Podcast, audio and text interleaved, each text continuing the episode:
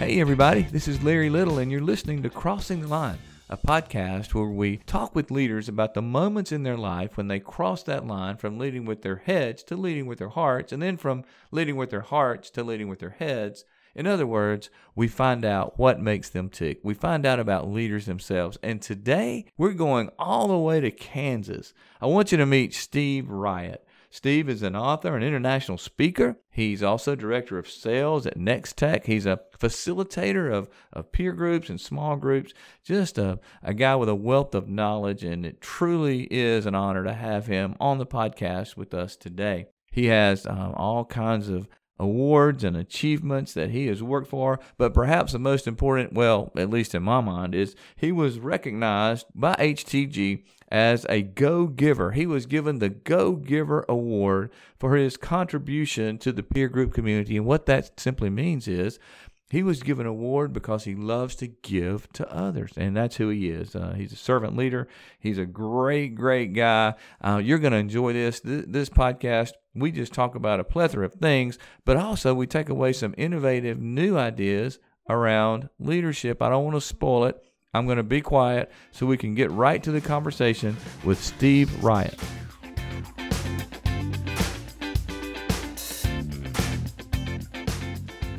All the way from Kansas today, we have Steve Riat. We are excited to, to have you. Thank you for spending some time with us today as we talk about life and leadership. Steve, welcome to the Crossing the Line podcast. Larry, couldn't be more excited to be here with you. Well, we're going to have some fun. I'll tell you that. You have uh, you've done such an awesome job in your life of, of investing in others. You're a speaker, an author. We've talked about all of that, and Uh, sales guy, uh, and you you lead peer groups, do so much, you do do so many things to to use your skill and to use who you are to invest in the lives of others. So we want to learn a little bit about you, and and so I want to take you back. I want you to think about a day in the life of Steve when he was ah, six, seven, eight years old. I want you to think back and tell me, what was a day in the life like in your family? Set that family uh, system up for me and tell me, what was a day in your life as a as a young child? Yeah, that's probably, those ages are probably impactful for me. I, I remember uh, I'm, I'm eight years older than my youngest sister, my only sister, and so would have been expecting her at some point, right? Big change in life from a single child to uh, my little sister had uh, lived in a smaller town in Kansas.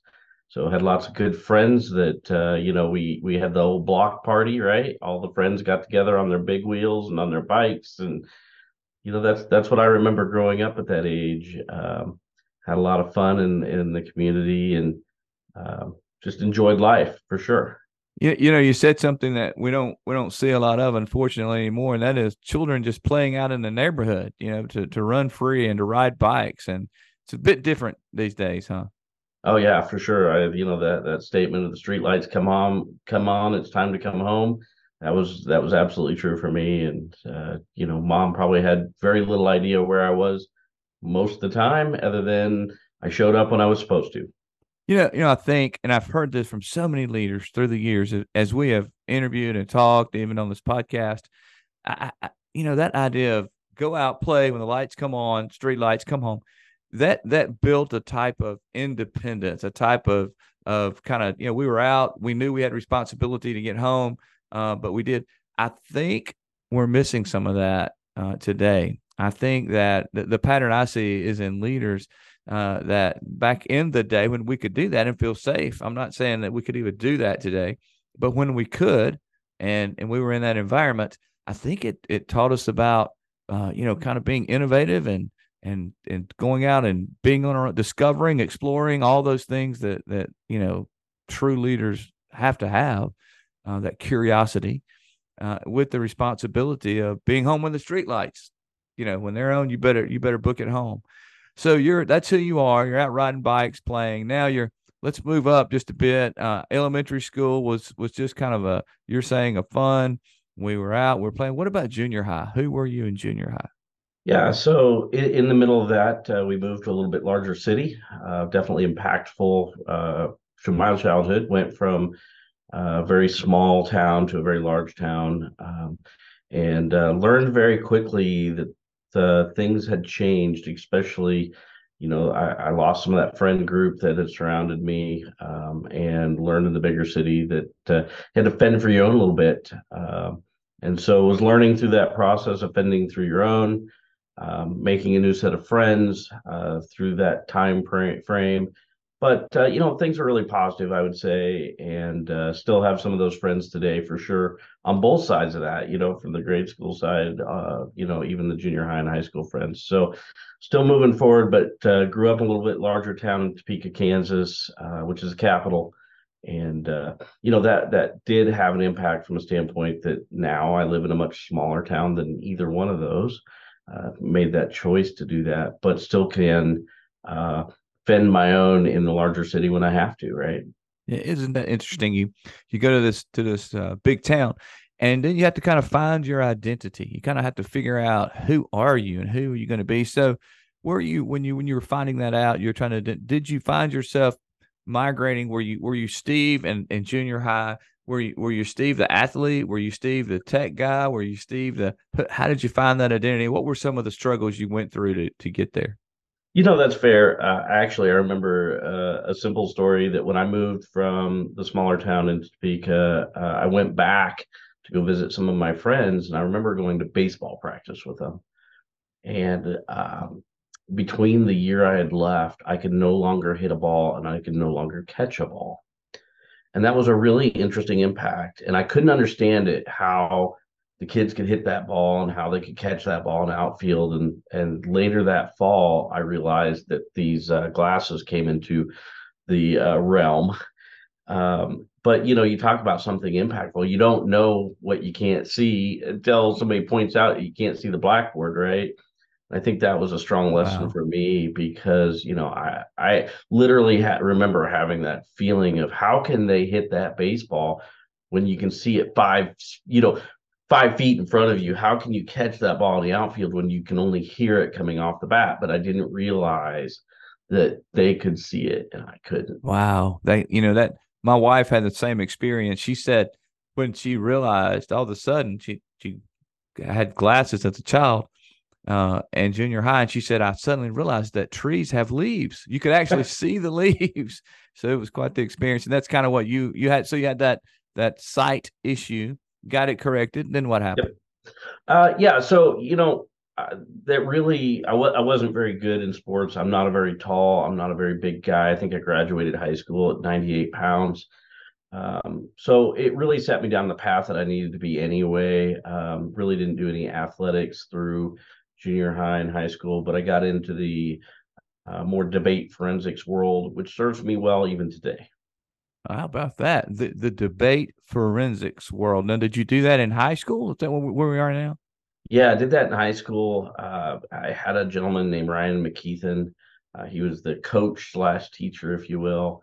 Uh, and he taught me a lot. Uh, I tell the story that uh, when I was in eighth grade, I had an English teacher that uh, I couldn't diagram uh, sentences. Still can't. So don't ask me to do that. Good news is I can ask A I to do it today. Um, but she informed me that I'd probably be nothing more than a garbage man at that point. Oh. And that was not, you know, not that there's anything wrong with a sanitation engineer by any means, but it was not meant as a compliment. And uh, that stuck with me a little bit. And then when I got into high school, Ryan invested me a ton of time, Mister McKeithen, and um, taught me where some of my God-given skills were at. And that was that ability to be some improv, the ability to have a good argument, the ability to have great communications, and, and that served me uh, far better than diagramming sentences. Wow. And, and and those things, how to have great communication, how to have improv, those are really life skills, aren't they? They are. I, uh, I've recently gone down a rabbit hole uh, of improv. Um, I was listening to some other podcasts, and specifically, they were relating how improv can teach leadership. Uh, mm. and, and the reason behind that is when you're leading in the moment, um, you're improv, right? Like we right. don't have words that we can communicate uh, that are the same words in every situation. And the first law of improv that I discovered was yes and. And so whatever the person that you're working with is, you kind of have to do a yes and. And so you can't just say, no, your reality isn't true, and then end of scene, if you will. Uh, you have to be yes, and then add to it. And, you know, that's that's something I've just discovered here recently, and I'm, I'm super happy to be able to share it, that uh, I've, I've discovered that. And it also plays in another realm of my world of sales. It's the exact same concept, too. Uh, customers that, you know, clients that you're talking with, you never know where they're going to take you. Mm. Uh, but if they tell you that they're having a particular problem, you can't tell them no, but you can do a yes and. And so we've enjoyed a lot on the team here, doing a little bit of improv lately, um, learning some exercises to get our brains to listen a little bit better, because that's the other mm. part of improv, right? Mm. You can't improv if you don't hear the other person. So it's amazing how that all tied together here. fifty, you know, I'm now fifty uh, from those high school experiences. Well, you may be fifty, but you look like you're thirty, Steve. So there we have that.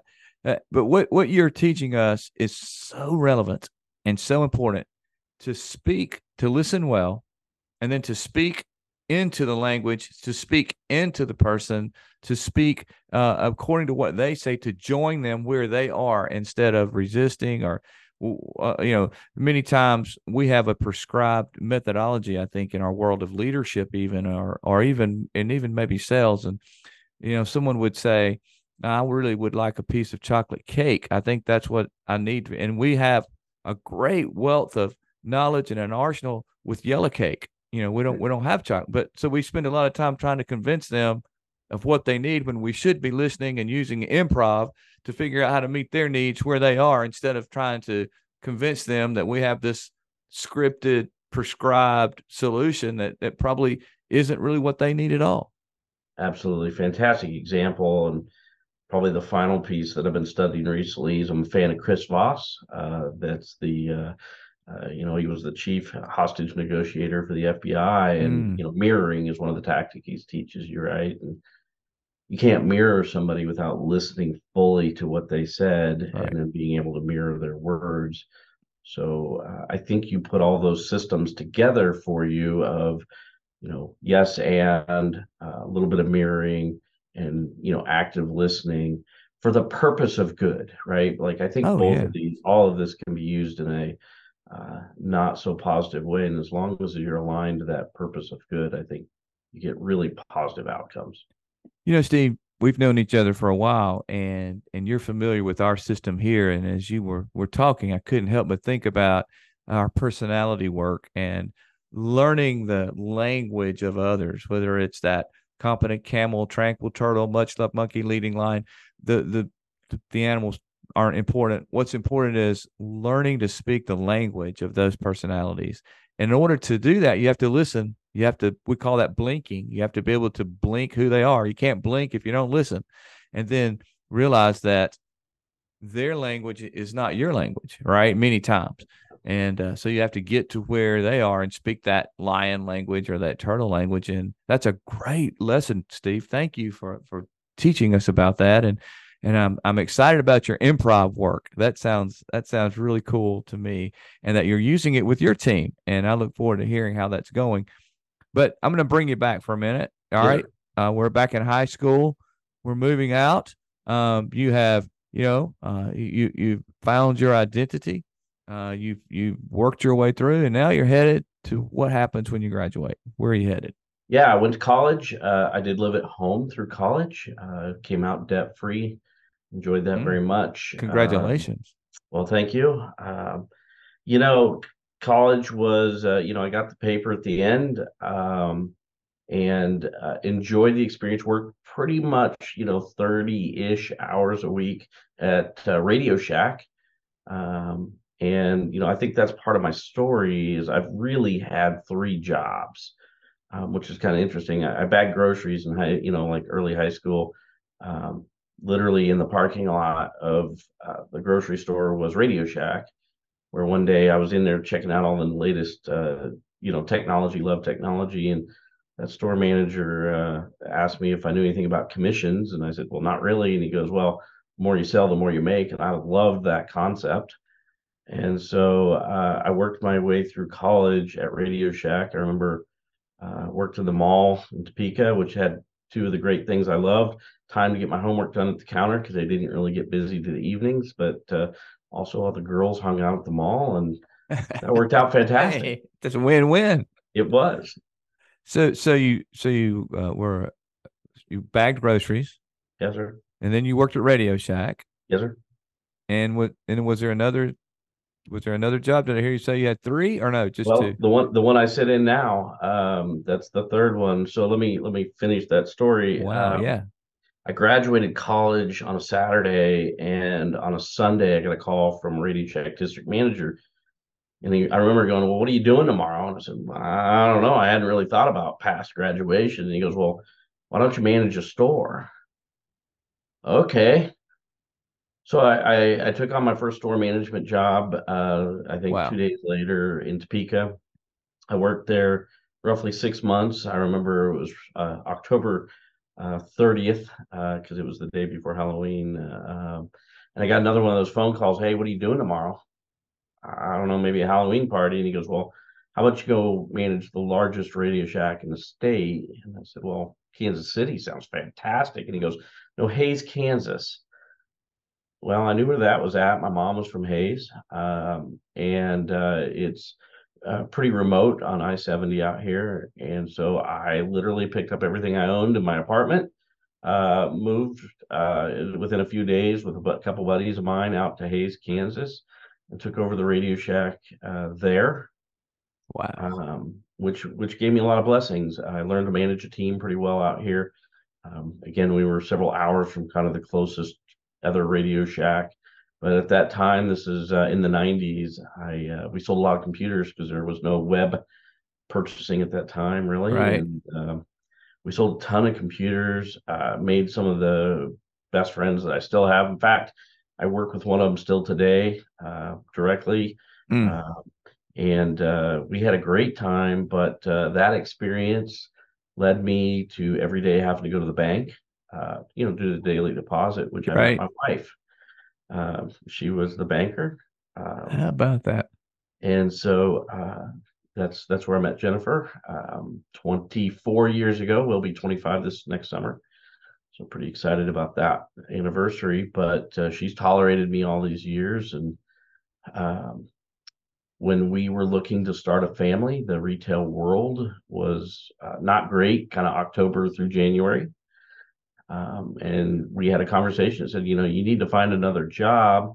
So I did exactly what I had done in the past. I walked across the parking lot to Next Tech, um, which is where I work today, twenty-four years later. Um, and, uh, been here ever since, but, wow, uh, what a story. You know, uh, I think, uh, I think, you know, uh, God led me to where I needed to be, and yeah, I've grown my career from a frontline person here, uh, to the executive management team, and really enjoyed every step of that path. So here's the pattern. You, you continue to search. You, you had to be assertive. You had to walk across the parking lot. You had to take a chance to go into Radio Shack.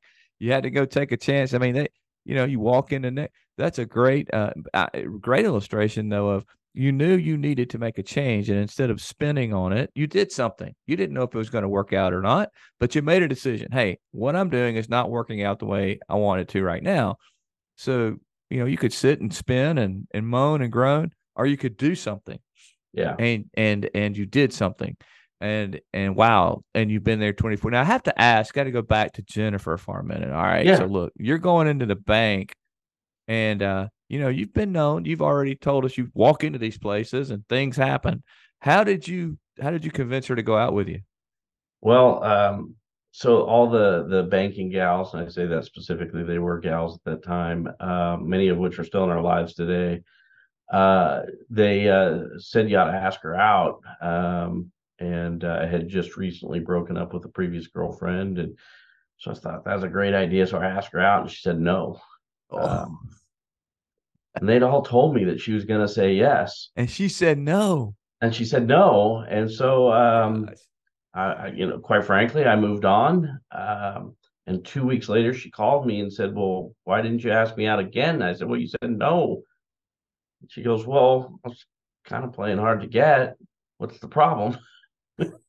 um, I'm paraphrasing. I'm pretty sure she would argue that statement at some point, but she definitely told me no on the first time. And, and but she called you.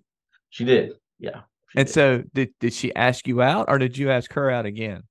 You know, I couldn't answer that question, to be honest. Uh, it worked out. Uh, I later, she's going to be embarrassed I tell you this story, but later found out that her parents lived uh, where she lived with her parents, um, about uh, probably a football field away from where I lived, uh, behind uh, the apartment I lived. And uh, her and her sister uh, had, had stalked me. They knew what cars were in front of my apartment. They knew everything about me. So, uh, She was uh, wow. not taking a lot of risks. She knew exactly what she was getting into. There. I love, good for Jennifer. Wow, yeah. She had a little leadership going on on her own uh, well, own sure. time, didn't she? Good for her. So, so you and Jennifer are are married now. You're working. You've moved. You walked across the parking lot. You're at you know at Next Tech. There you go. And you've been there for what, twenty-five years? twenty-four years. Yeah, twenty-four, twenty-four years. Yeah. So out of those twenty-four years, help me to know. Uh, from from what you have, how have you grown? From what you've learned, from where you started, from where you are now, kind of give us a synopsis of how you've grown and and what have you learned through that process? You know, uh, transparently, I was a pretty big idiot when I started. Um, you know, I was a lot about getting what I needed to get what mm. I wanted. Mm. Um, there's a couple pivot points in my career. Uh, Uh, obviously, the birth of my two boys was part of that. Uh, you know, your, your responsibilities change. Um, somewhere after my second child was born, Carson, um, I was a supervisor at this point. Uh, I had a guy that worked for me. His name was Brian. And uh, Brian had, uh, you know, I, we'd done our weekly catch up. And I remember, I can almost remember the call, but uh, you know, this flip phone days, and uh, had a call with him. And I remember him, um, you know, he was kind of chatty, and we got done with all the business. And then he told me how proud he was of his family. And he had a, a two-year-old little girl, and he was expecting a son soon. And um, I remember, you know, having that call with him, not to know that within five minutes of that call, he would run a stop sign and be killed instantly. And oh. You know, that taught me oh my. Um, more in an afternoon than any mm. leadership experience ever has. Um, you know, I hope nobody ever has to go through that. But uh, first of all, it taught me that, you know, being personally invested with your team is so important, because I got to tell what the last things he talked about were to his family later. Right. Mm. Um And, you know, today, even uh, one of my Carson's friends is uh, one of those children of Brian's that we were talking about. And, um, so, so, you know, I get to see that, but, uh, you know, still think about Brian frequently. And wow. You never know who's going to be here for how long. And wow. You know, doing what we do, you know, we have to we have to be accountable for the people that we work with. But uh, uh, that personal connection means so much more to me today. And I, I hope I live that every day. Steve, thank you for sharing that. And, you know, unfortunately, um, we we learn through tragedy many times. And it sounds like that you have experienced it. That was a cornerstone event for you. That was a life-changing event for you. Um, that was a priority-changing event for you.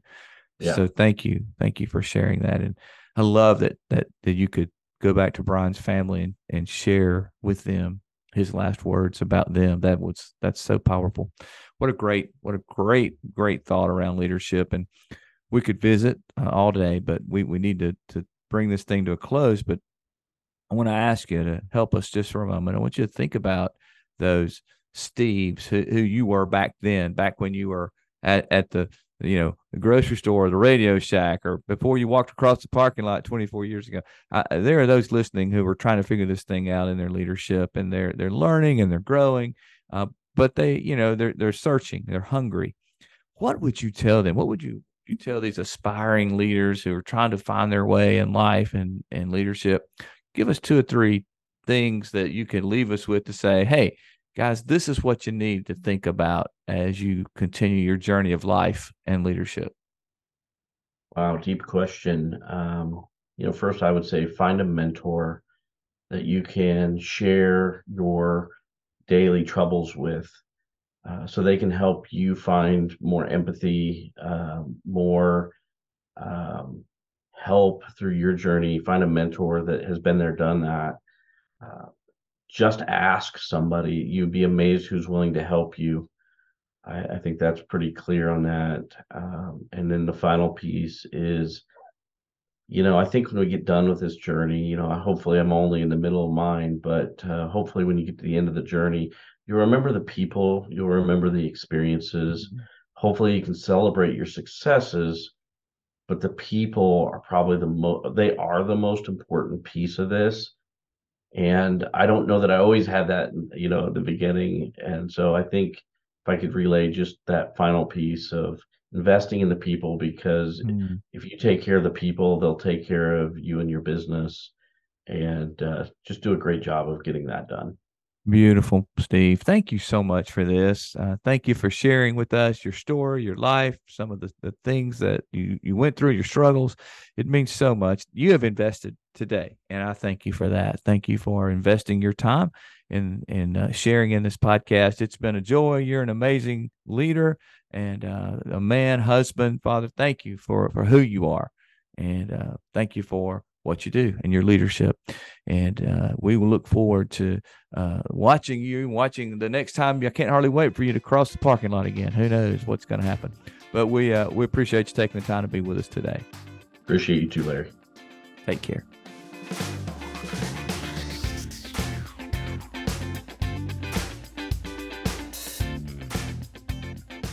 So, have you ever thought about using improv uh, as a tool in leadership? We do it every day. And Steve had a brilliant idea to, to really focus on that and strengthen that muscle. I, I um, really enjoyed my conversation with him.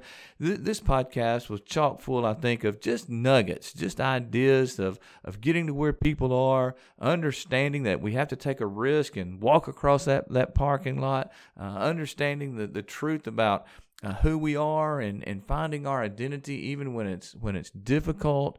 Uh, Steve is a great guy. He's a great leader. We learned so much from his time with us. I uh, really loved his, his his advice, his his thoughts for aspiring young leaders. We hear it a lot, but it's so true. So I'm going to say it again, just like he did. You need a mentor. Find a mentor. Just ask, he said. Just go do it. Just like he walked across the parking lot. Ask for that mentor and invest in people. Wow, so important. You know, he had that significant moment in his life when he lost a friend, and it reminded him about the importance, and he's still living that to this day, that that truth, that principle of it's important to invest in those around us. What great, great takeaways from Steve. I hope you enjoyed this podcast. I certainly enjoyed visiting with him. I hope that you'll think about some things. I hope that you'll take away some things that will help you to make a difference in the lives of those you love, live with, and lead. We'll see you next time on Crossing the Line.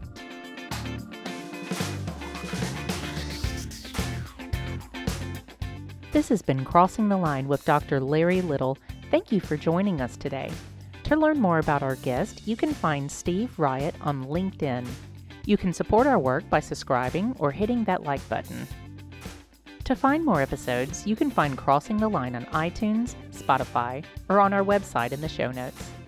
If you're interested in being a guest on the podcast or want to learn more about us, contact the show through our website, Eagle Center for Leadership dot com. Until next time, thank you for tuning in.